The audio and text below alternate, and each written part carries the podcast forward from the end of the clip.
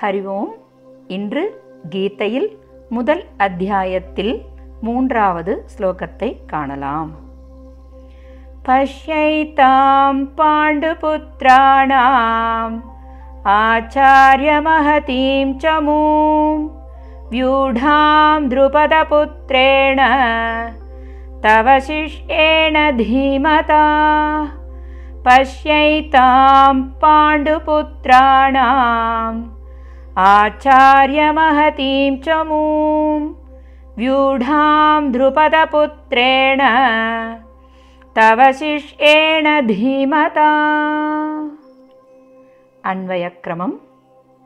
आचार्य तव शिष्येण धीमता ध्रुपदपुत्रेण व्यूढां पाण्डुपुत्राणाम् एतां महतीं चमूं पश्य।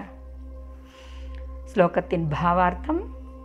ஆச்சாரியரே உமது சிஷ்யனும் துருபத புதல்வனுமாகிய அவ்வல்லவனால் அணிவகுக்கப்பட்டிருக்கும் இப்பெரிய பாண்டவப் படையை பாரும். ஸ்லோகத்தின் தாத்பரியம்.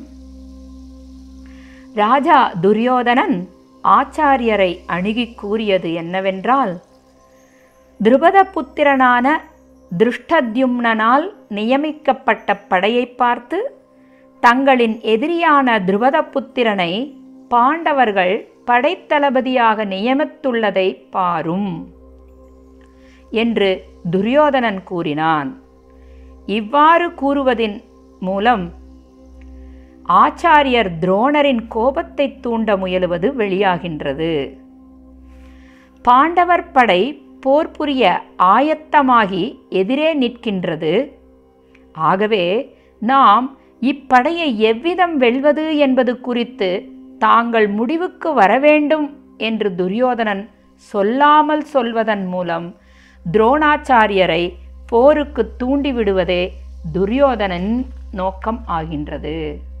மேலும் ஆச்சாரியரின் வீரத்தை தூண்டுவதற்கு இன்னும் எப்படிப்பட்ட மாவீரர்களை எல்லாம் பாண்டவர் பக்கம் யுத்தம் செய்ய அணிவகுத்துள்ளனர் என்று துரியோதனன் கூறுவதை நாளை காணலாம். ஸ்ரீகிருஷ்ணம் வந்தே ஜெகத்குரும். ஓம் தத் சத்.